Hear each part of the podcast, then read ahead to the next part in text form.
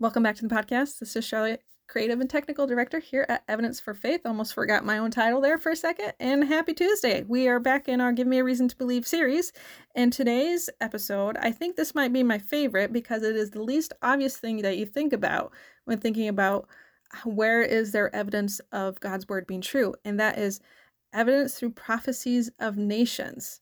Little mysterious title. Now I'm going to leave a little mystery there and let Michael dive into it here in just a second, right after my little ad spot. So, if you are really enjoying this series and you want to go see some of these things that we've talked about, like, and I mean like physically go to some archaeological sites well, you'll see evidence of biblical history happening, I really want to invite you onto our 2023 Israel trip. I know this is the fourth time you've heard this already, but we are going to Israel in January of 2023, which means you need to get your registration in very soon here and get if you don't have a passport, getting your passport done and all that wonderful stuff. So you can go check that out at evidenceforfaith.org slash 2023 Israel, or you can check out the links in the description of this podcast or wherever you're maybe listening to this at. Or you can also just go to our website and click on the events tab and you'll see it listed there. So I hope you check it out and I hope to see you on that trip. So as always, this program is supported by donors just like you. If you'd like to help support this broadcast and keep it free, you can become a donor at evidenceforfaith.org slash give. That's evidence, the number four, faith.org slash give. And here is Michael in Give Me a Reason to Believe, session four, Evidence Through Prophecies of Nations.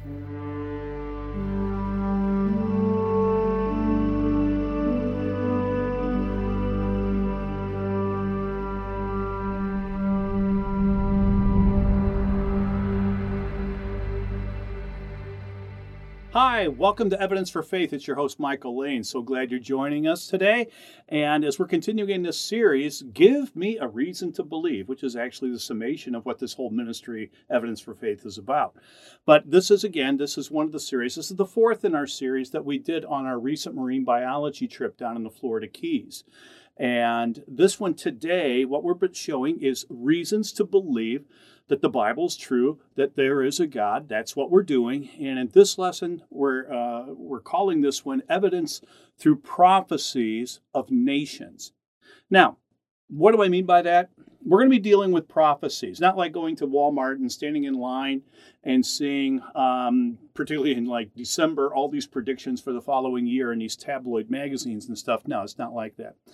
Did you know that the Bible, um, compared to other religious writings, is extremely unique when it comes to prophecy. I mean, this thing is a one of a kind type of book. It's a compilation. Actually, a lot of people get confused by this. The Bible is not one book, it's a compilation of 66 different books, all put together in one cover. And uh, what they are really are 66 love letters. You've heard me talk about that frequently. It's written by over 40 authors in a span of over 2,000 years. And many of the books that you see in here contain prophecies concerning the future having to do with nations and, and other things. We have lessons on our site talking about messianic prophecies of how the Jews would recognize the Messiah when he came. But we have more. There's there's more type of prophecies in here, and some of these are dealing with nations. Now, what is fascinating about this is that some of these prophecies were written hundreds of years before the actual event took place. Now, because of that, these events that are listed in here, they happen exactly as what happens in the future. The Bible doesn't vary on these things it is going to be 100% accurate. You see, if someone is going to make a prediction saying they're speaking for the Lord, well, God is perfect. He doesn't make mistakes. So if He is going to say, the Lord told me this is what's going to happen, it has to happen that way. If it doesn't, that's a false prophet. What happens to false prophets? According to the word, somebody who's misspeaking God's word, that's penalty of death. You're not supposed to do that. And the thing is, is this book is so unique because other writings like the Quran um, and, and other religious writings of different type of, of religions and stuff, they don't have prophecies dealing with world future events. They just don't carry this. Um, the Quran does, I will give you this, the Quran does have a couple of prophecies in there, but they were prophecies that Muhammad made about himself. So he controlled that prophecy. Um, like, for instance, that he would return to Mecca before he died. Well, he went to Mecca before he died. That's not the same type of prophecy we're talking about. We're not talking about that type of thing. And, and what the Quran has, what Hindus have, what Buddhists have, what New Agers have, what Wiccas have, etc., etc., they don't have anything like this. This Bible is so unique because it contains prophecies of world events. And the thing is, they come true perfectly. So, as we're going to get into this and we're going to talk, oh my gosh, I mean, this could be a whole semester's course in a college class. We don't have time for that. But what we are going to see is that God is a God of truth. And if He said something is going to happen at a certain time, you can bet your sweet bippy it's going to happen exactly as he said at that time frame that's what happens and like i say if someone says that they're speaking for god and it doesn't come out obviously they're a false prophet God has a 100% success rate. So there are future events that haven't happened in here that are going to happen because um, God said it. And the thing is, he, has given so many other prophecies concerning world events that have happened exactly as he said they would. For instance, let's get to the first one that we're going to talk about here today. Number one, the world kingdoms to come and go. So the world kingdoms are going to come and go. Now, this was written, we're going to take a look in the book of Daniel. Daniel is a fascinating book. You want to study, a lot of people ask me, I want to study about end time prophecies. And they often say, let's study Revelation to study end time prophecy. You need to study the book of Daniel. Daniel has so much dealing with um, just the world events itself, but also about end time prophecy, about what the Messiah would be like. He also describes what um, the the beast, as he calls him, will be like, and the tribulation period. I mean, there's all sorts of stuff having to do with end time prophecy. So if you really want to study that, you go to Daniel. But Daniel is just full of world prophecies. Now, the thing is, Daniel wrote his book somewhere around, we're not exactly sure, but somewhere around 600 BC. Now, in this lesson today, we're going to be looking at dates. You might want to jot some of these dates down as uh, on a notepad or something as we're just keeping track of all this. I'll try and bring it back so you don't, if, if you're traveling in a car or something, you can't do that. Um, but I'll try and keep the years and just notice the years because we're going to be um, in BC and AD during different times here. But Daniel was written around 600 BC. Now, in this book, uh, as we get to chapter 2 of Daniel, Nebuchadnezzar, the king of Babylon, who has conquered Jerusalem, has conquered a lot of the countries in the world, uh, he has had a bad dream. Maybe he had some bad Chinese that night. I don't know. But he had a bad dream.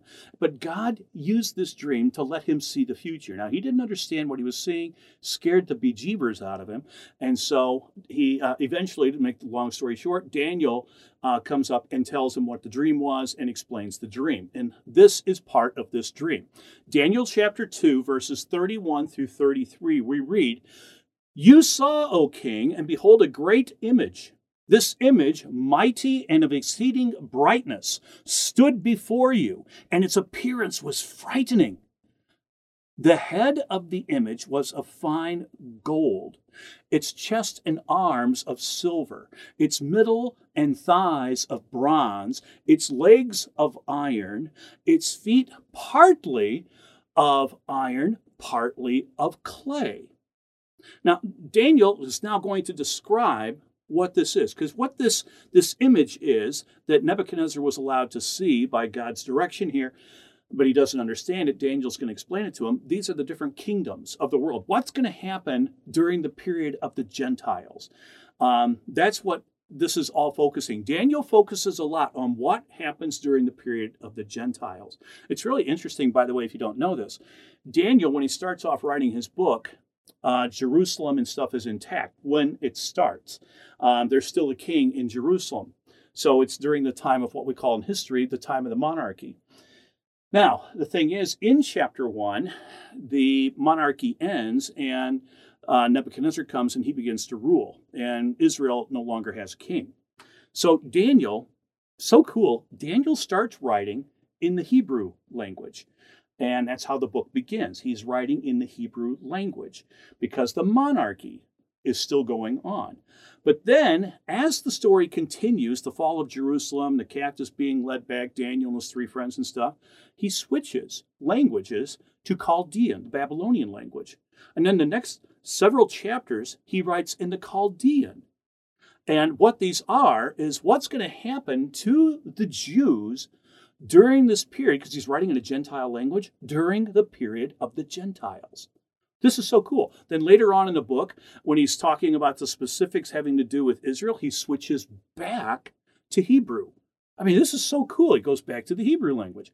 So Daniel's really unique like this. But what this image is, is he's describing this image. This image, as it said, has a head of gold. Now, that represented the Babylonian Empire. Now, the Babylonian Empire happened, um, its, its period of time was 604 to 650 BC. Now, remember, this was written right at the beginning of this, 600 BC. So Babylon is the head kingdom, and it's the gold, represented by the gold. But then the next kingdom comes along, and it's chest and uh, arms of silver.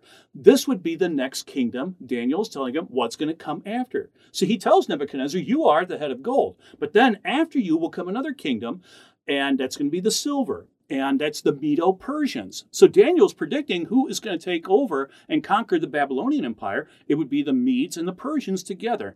That happened, and their empire reigned for a long time. It was from 650 BC to 337 BC. That was the time of the Medo Persian empires. So that took place. But then he says, then there's another kingdom that's going to come where it says it's middle and thighs of bronze. Now, this is undoubtedly the Greek Empire. Matter of fact, Daniel goes on later on to explain this in another vision, all these empires coming, and he, talks about this one happening, um, represented by a goat that is traveling across the land so fast its feet aren't even touching the ground. In other words, this, this kingdom, this, this bronze part here, is going to be coming in so fast, so quickly, and it's going to conquer the world.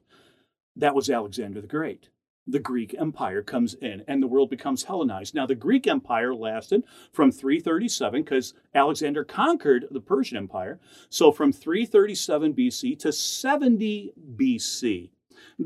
By the way, Daniel even mentions later on in his book how um, that kingdom, the, the king who, who does this, who conquers the world so quickly, will suddenly die, and his kingdom will be divided into four sections, which is exactly what happened in history. Well, after him comes the iron, the legs of iron. That is representing the Romans. And the Roman Empire is represented by iron. Now, it happened from about 68 BC um, to 500 AD. We all know about the Roman Empire. Um, huge kingdom, conquered basically the world, and they were reigning until 500 AD. So we start in 68 BC, go to 500 AD. So those kingdoms, Daniel is saying, but then he mentions another one. He talks about that there's iron um, and clay mixed together being the feet of the organism or of, of the image. Now, the thing is, the word being used here is not um, like you might think iron and and clay being mixed together. No, it's as you read through Daniel and you see more about this, it's braided together. It's it's organized. It's an organized pattern of iron and clay. This is a future event. This hasn't happened yet. This is a future event that still is waiting to occur. This deals with the end time prophecies, and it deals with the coming of the beast, or as many people call it, the Antichrist. Um, that hasn't happened yet. Maybe it's coming very soon, um, but it hasn't happened yet. And then that kingdom will be destroyed. It will last just a short period of time, um, just uh, a very short period of time, like seven years. And then what will happen? It's destroyed by, in the image, a rock coming. And the rocker, the rock also being a future event, this hasn't happened, that obviously comes and destroys the iron and the clay feet and destroys it totally. And the uh, rock grows into a great mountain that lasts forever. That's the future coming back of the Messiah um, when Jesus returns. That's that one. So Daniel, he goes into more detail. We don't have time to go through. I mean, this could be actually a semester's class just studying Daniel and prophecies. There's so many in there, but it's fascinating that that this was written at 600 BC, yet it details all these things even up into the future events that are about to come. It's re- remarkably accurate. Daniel is. Now, let's move to the second one very quickly here. Let's take a look at another prophecy found in the Bible that came true, that was written hundreds of years before. Now, in this case, we're going to go to the book of Ezekiel. Ezekiel has a lot of prophecies dealing with uh, world history. And we're going to call this one Egypt never a world power again. Egypt never a world power again. Now, this was written. When did Ezekiel live? Well, he was a contemporary of like Daniel. He lived around five. He, we believe he wrote this somewhere between 590 BC to 570 BC, somewhere in there. We don't know. He didn't put a date on it, um, but somewhere in there in the BC period, he wrote this. And let's take a look at Ezekiel chapter 20, 29, verse 15. And we read this It shall be the most lowly of kingdoms, and never again exalt itself above the nations. And I will make them so small they will never again rule over the nations. So, what country is he talking about? Well, by the title I gave you, this is he's talking about Egypt. He actually mentions Egypt is going to be like this. Now, what is fascinating, at 590 to 570 BC, Egypt was still a major world power. Major world power. Uh, over the past 2,500 years, since this, though, has taken place, this prophecy was written, Egypt lost its world power status, and it still, to this day, is not a world power. Ezekiel wrote this. If you're getting this, Ezekiel wrote this Egypt is a world power. He says, God says, you're never going to be a world power again. And so they fell, and they were no longer a world power. And for 2,500 years, they have not been a world power. Um, Egypt, um, I mean, there have been times people tried to make it that when Cleopatra um, married Julius Caesar and then had her um, her affair with Mark Antony, she tried to make Egypt back into a world power, but it, it wasn't. It's been ruled by the Greeks. Alexander the Great conquered it. The Romans conquered it. Then it was the Ottomans conquered it. Then Europeans came, even the French, Napoleon came, conquered Egypt. Egypt has never been a world power again, which is fascinating because up to the time Ezekiel wrote this, it always had been. But he predicted, actually, he was told by God, and uh, declared Egypt will never be a world power again. And today, even today, it's just a small independent nation. Let's go to the third one. Talking about the kingdom of Edom. Now, a lot of people wonder, where in the world is Edom? I don't even ever hear about that one. Well, Edom, um, well, let me give you a title of this one. This is going to be the downfall of Edom. Number three is the downfall of Edom. Now, this was written, we're going to be back in Ezekiel, so I just told you, Ezekiel uh, was writing between 590 and 570 BC. So in this case, he's focusing not on Egypt now, he's focusing on a kingdom called Edom. Edom was to the south of Israel.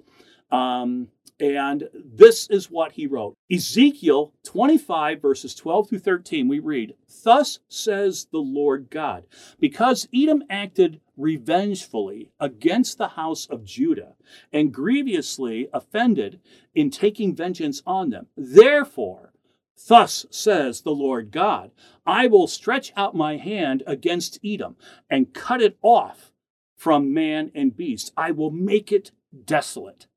Now, this is a fascinating prophecy. As I said, Edom is a country that was to the south of um, Judah and goes all the way down to the, the Gulf of Aqaba and stuff, and, and in that area in parts of Saudi Arabia and parts of Jordan today. That was Edom. And uh, this prophecy was actually fulfilled in the first century BC. Now remember, this was written 500 years before that, between 590 and 570 BC, yet it was fulfilled in the first century BC. What happened was this the nation of Edom like I say, located to the south, a little bit east of Israel, was almost annihilated by King David. But he didn't destroy it totally. Around 715, they won back their independence from King Ahaz. Um, and the reason that this prophecy, why God is so upset with them um, and dooming their nation, is because of what Edom did when the Babylonians came from, um, from the Chaldean area and attacked and destroyed Jerusalem and burnt the temple. The thing is, the people of Edom were celebrating on the side. They were like a cheering section for the Babylonians. Yeah, destroy those Jews. Yeah, let's, you know, kill them and stuff. So they acted like a cheering section. And this happened in 586 BC. The Babylon destroyed them. So God says, because you acted as a cheering section, you're doomed. And the kingdom was destroyed in the first century. And uh, it, to this day, the kingdom of Edom, no one lives there. To this day, I mean, God said it would be no more. It is no more. And which is strange because at the time of this, Edom was a very big country. And today it's nothing. It's a tourist attraction. You've seen pictures of it in movies and stuff. Indiana Jones, The Last Crusade, they have a picture uh, of one, one of the um, buildings there. And, and it's very popular in tourist trips to the Middle East to go to, to Edom and see the remains because no one lives there. Well, let's go to number four. This is another fascinating prophecy. Um, again, we're going to stay with Ezekiel, but this one we're going to call the destruction of mighty Tyre. Mighty Tyre. Now, again, this was written probably around 587 BC. So around 587. So just jot that down. Remember, it's BC, so it's we're working as the numbers get smaller. You're coming forward in time. But when we get to Ezekiel chapter uh, 26, verses 3 through 14, God really is coming down on this city called Tyre. Now, Tyre is a Phoenician city. It's on the coast of the Mediterranean. And this is what he says. Now, let me read the passage and then let me explain to you what's going on with this capital of the, the Phoenicians. Thus says the Lord God Behold, I am against you, O Tyre, and will bring up many nations against you. Now, that's an interesting statement right there. Many nations are going to come and attack this city as the sea brings up its waves. Now, moving down a few, for, uh, few verses, we read, They will break down your walls and destroy your pleasant houses. Your stones and timbers, this is so cool, they will cast into the midst of the waters, meaning the Mediterranean. I will make you a bare rock. You shall be a place for the spreading of nets. You shall never be rebuilt, for I am the Lord. I have spoken, declares the Lord God. Now, when this is being written, when Ezekiel is writing this around 587 BC, Tyre, the city of Phoenicia, had reached its zenith. It was considered an impregnable city that people could never conquer. The reason for that? Actually, there's two cities of Tyre. There was one on the mainland, right there along the coast of the Mediterranean, in what is today present day Lebanon. It sat there. But a mile offshore, there was an island that the Phoenicians built a walled city on this island and that was also called Tyre. So you had the land Tyre, you had the the ocean uh, island Tyre combined. So the thing is, um, when when the land, uh, people armies were coming, the people on the land, um, the mainland, they would get in their boats and stuff because the Phoenicians were very well known for their navies and stuff. They would take their boats and go across the mile gap there in deep water, and they would get to the island, and that's where they would live. Now, the land city could easily be destroyed by the coming armies. But in those days, there were no uh, ships with like you know cannons or anything to do siege equipment like what we saw in World War II in the island hopping campaigns of the Pacific. There was nothing to bombard with, and so um, there the city was considered impregnable. And many people tried to attack it um, because it's it's sitting offshore. Uh, for instance, Nebuchadnezzar, who conquered the world, most of the world. Um, he tried to conquer. Before him was the Assyrians. The, the Assyrians tried to conquer the city. Everybody went to the island one. He could never attack. Uh, the Sennacherib and others could not defeat the island um, city. When Nebuchadnezzar came after the Assyrians, he too spent a long time. Do you know he spent 13 years trying to figure out a way to conquer that city. He conquered, as always, the land city was destroyed, but trying to conquer the one out into the ocean, a mile offshore, they could never do. 13 years Nebuchadnezzar wasted. He never conquered it. Thus, Tyre was considered the city that is unconquerable. So at this time, as Nebuchadnezzar is failing at this, Ezekiel gets this prophecy that this city is going to be destroyed, that many nations are going to come against it. Well, many nations did. And then it would be fallen, it would fall. And it happened in 332 BC. Alexander the Great, with the Macedonians uh, coming down from the north, conquered the land city very quickly. Now it was a quick battle and over. His massive army was easily able to defeat the in um, the mainland city of, of Tyre. But as before, the Tyrrhenians just took their boats and went over and lived into that city. And they could fish from the city, so they had water uh, from cisterns and stuff. They could they had water. There was plenty of water. There was plenty of food, et cetera, et cetera. So they didn't have a problem. They could just uh, stay there as they did for 13 years against the, the Babylonians under Nebuchadnezzar. But what happened? Is when Alexander the came and came up and conquered the land and they fled to the city, they mocked and made fun of Alexander from the sh- uh, shouting from the walls of the, the island city. They made fun of him. Not a wise thing to do to Alexander the Great. Alexander turned around, walked over and picked up he destroyed the city. It was just laying in rubbles. And he picked up handfuls of the rubble of the, the fallen buildings and walls and stuff like this picked it up walked over to the sea and threw it into the water. And he commanded his generals and his architects i want you to take the remains of this city that we've destroyed here and i want you to throw it into the sea so that we can make a walkway out to that island, a mile out there, make it wide enough that we can bring our siege equipment and our soldiers straight out there. Now, what was the prophecy? It said that the city would be thrown into the sea. And this is written hundreds of years beforehand. You know, this is written like 300 years before this event takes place. This is, this is amazing because it's exactly what Alexander did. He took his army. Um, they spent a short period of time throwing the stuff out into the city. The um, Tyrrhenians saw, whoa, hey, he's bringing an army out here. No one's ever done that before. And they tried, and they delayed him at times. They would attack with their ships and stuff.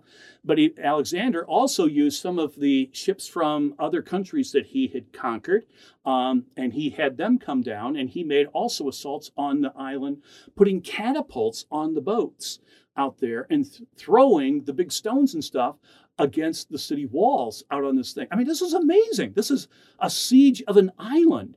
Uh, like first time in history this ever took place like this, and it was Alexander the Great who did it. Well, in in just a, a short period of time, he conquered the city, um, and he he did it very quickly.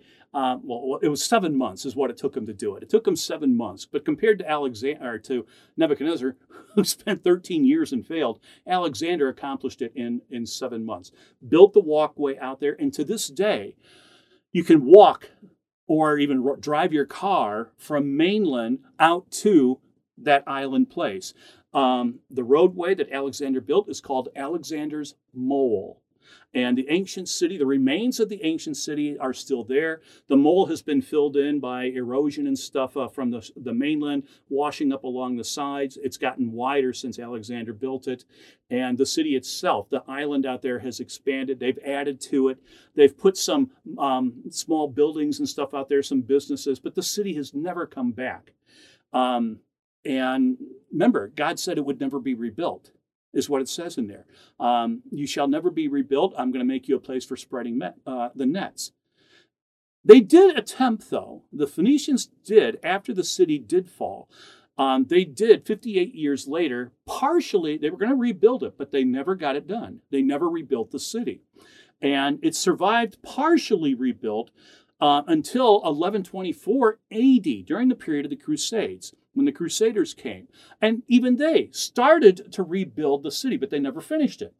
And then in 1291, the, the Muslims, the Mamluk Muslims came and they totally destroyed the city again. Uh, the, the, what had been slowly built up was it, it was totally destroyed. So the city never came back and it was laid to ashes. Today, modern Tyre has some, um, uh, like I say, the island's been expanded, and there's some businesses and stuff around. You can drive around the island and stuff, but the city was never rebuilt. The ancient city of Tyre still sits in ruins. It's a tourist attraction today. But you know what else is uh, really interesting? It's a place where fishermen have been coming for centuries to spread their nets over the ruins to let them dry. What did the Bible say?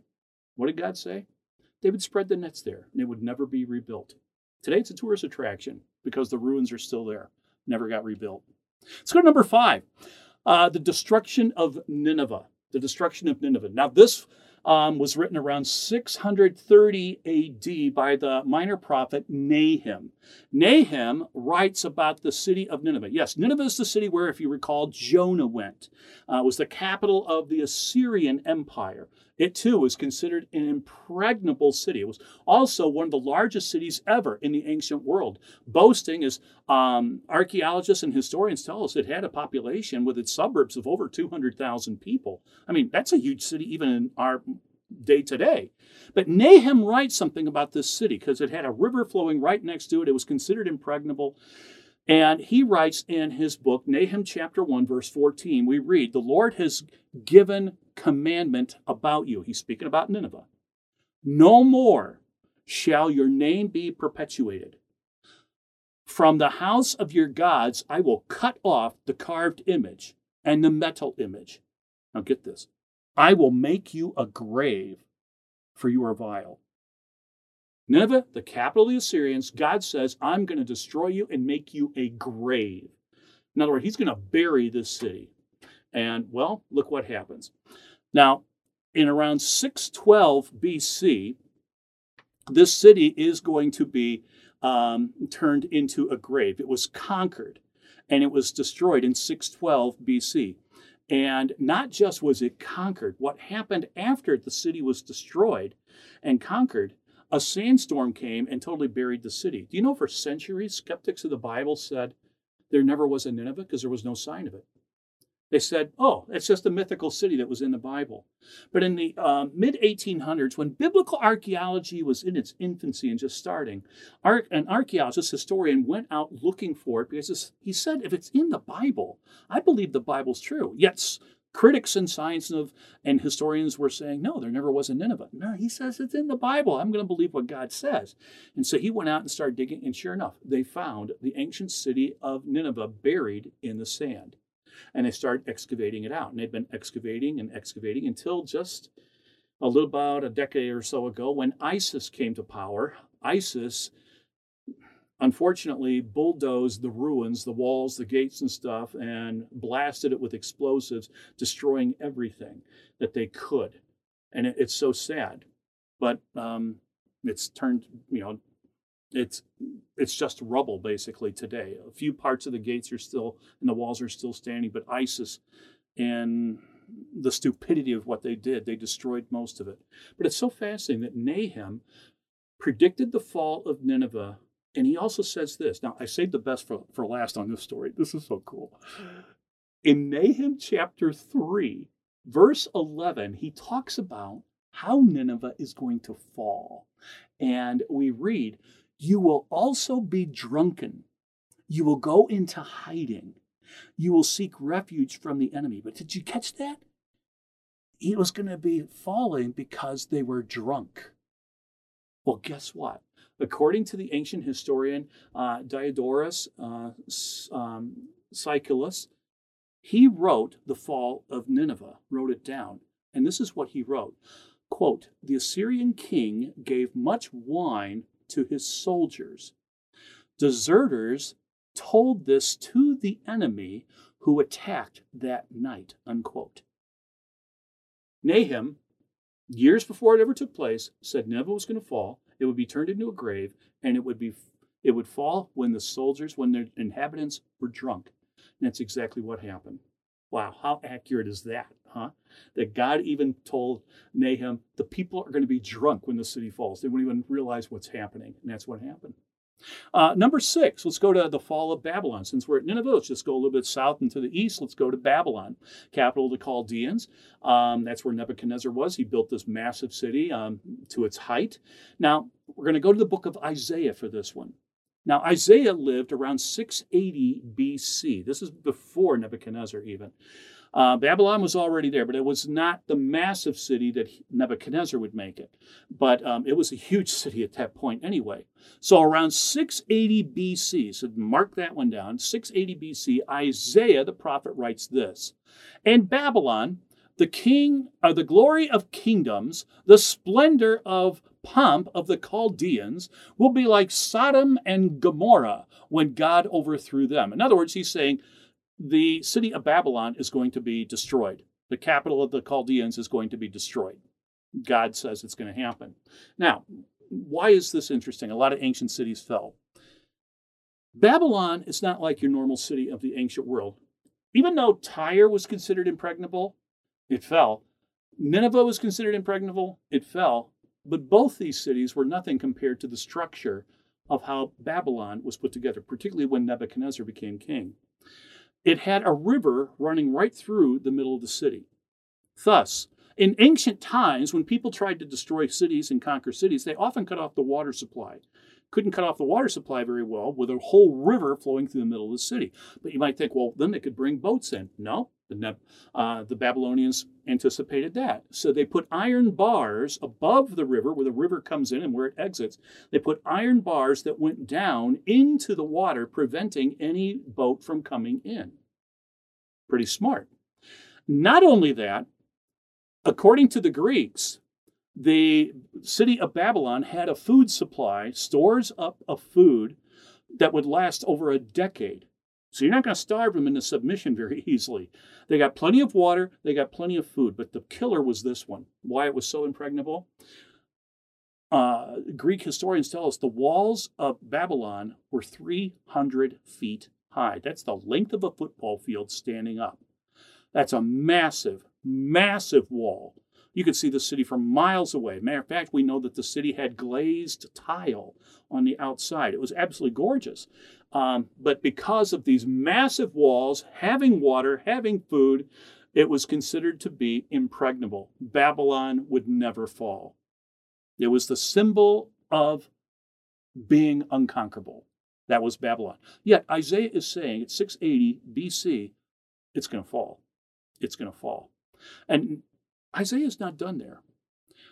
Babylon did fall in 539. So this is almost, oh, well over 200 years uh, uh, after he makes this prophecy. It does fall in 3 or 539 BC. But Isaiah some, says something else about this. In Isaiah chapter 13, verse 17, he says who's going to do it. It reads, Behold, I am stirring up the Medes against them. Who's the Medes?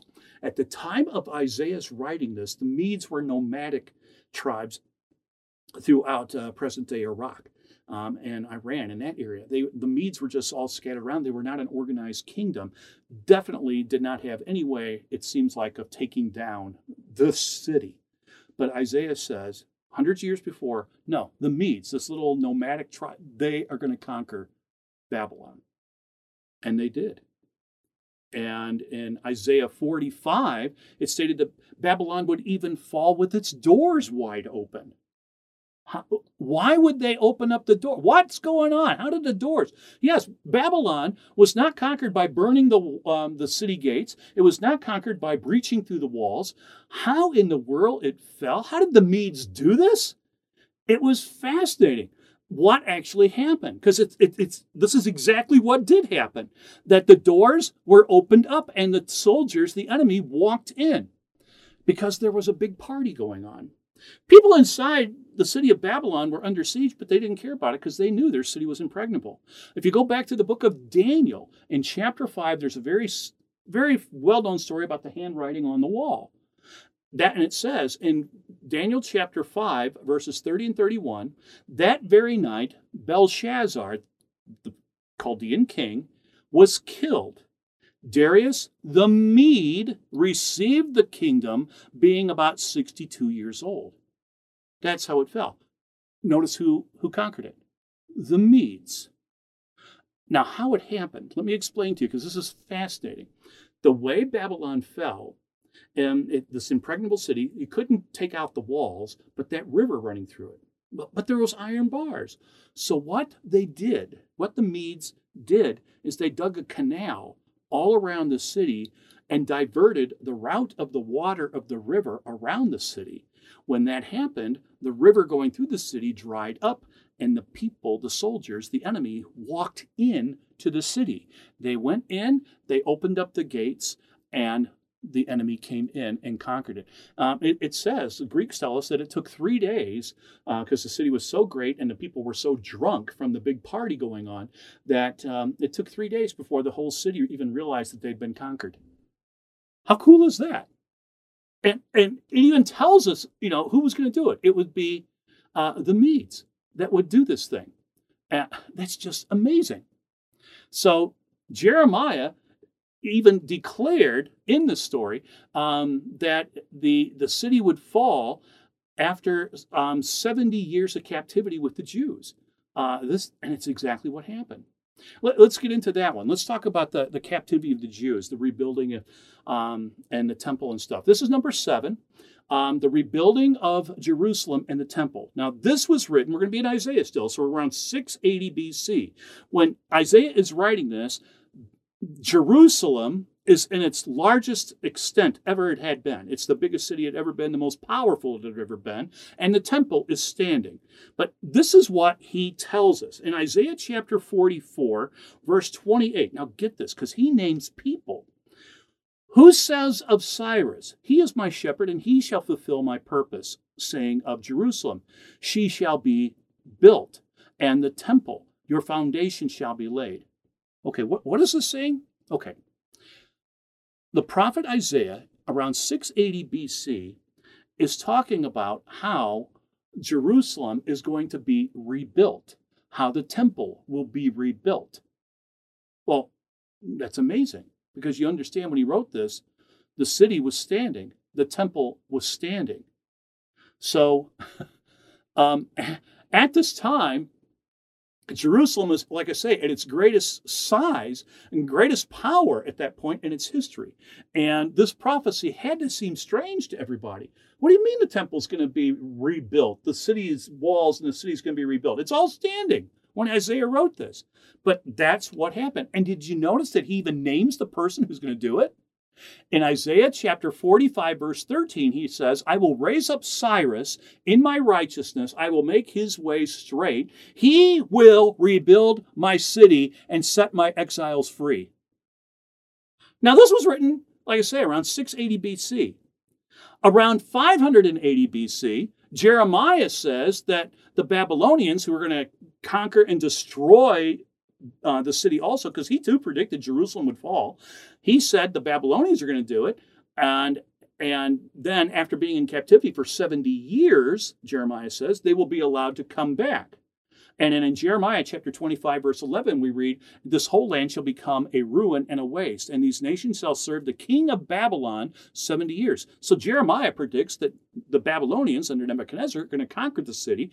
They will take them in captivity for 70 years, and then they will be back. And Isaiah, hundreds of years before this, says if that Jerusalem's going to fall, the temple will be destroyed, and um, they will be in exile, but they'll come back because a guy named Cyrus will be born who will do all this. And that's exactly what happened. The Bible nailed it perfectly. In his first year of reigning, Cyrus decreed to the Jews after conquering Babylon he declared and made a decree to the Jews telling them to go back to their temple. And he gave them permission to even take the artifacts that Nebuchadnezzar had taken out of the temple to take it back. Now we know that this has happened, that this is true, but we archaeology discovered something just absolutely fascinating pertaining to this. It's called the Cyrus cylinder, and I have a copy of it right here um, on the table. This is a replica of the thing, and this is how Babylonian and the well, books were done back in those days of the Babylonians and uh, the Medes and stuff. Um, it's made of clay. You can see it's written in their language, and what would happen is you would roll this onto clay or plaster or something, and then it would give you the imprint, and you could sit and read it. This was a library book, if you will. This is an official document from Cyrus, and this copy here has written in here that the Jews will be released to go back to Jerusalem to rebuild the city and to rebuild the temple. It's actually written here. What you saw in the Bible took place. And this artifact, it's called the Cyrus cylinder, was discovered in 1879, that's AD, was discovered. Oh my gosh, how accurate the Bible is. I mean, do you get that?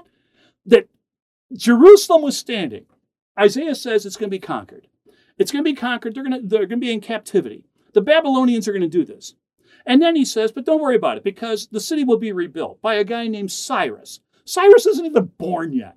Yet Cyrus does this. This all fits in absolutely perfectly, and we know this is all true because Archaeology and history has shown it to be exactly what the Bible says. Now, time doesn't permit us to go into other prophecies. We just had some time here to do a few here, and I wanted to show you how accurate this Bible is. This is a remarkable book.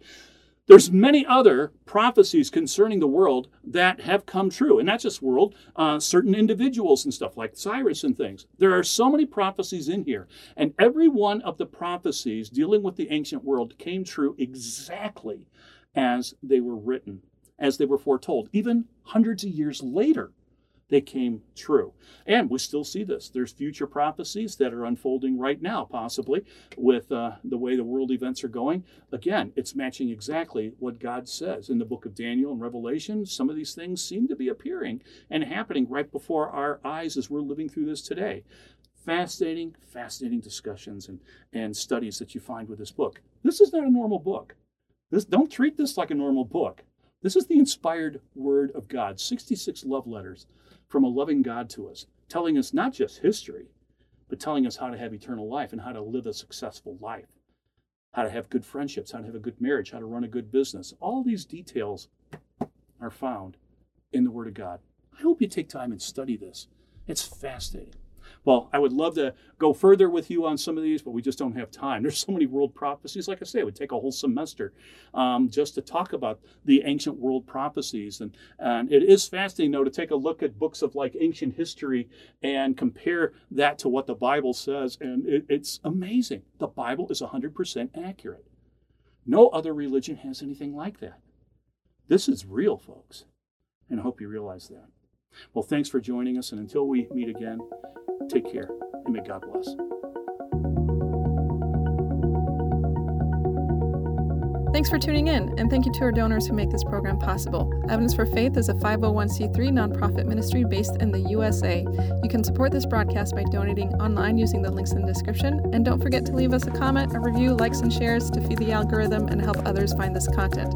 Thanks again, and we'll see you on the next episode.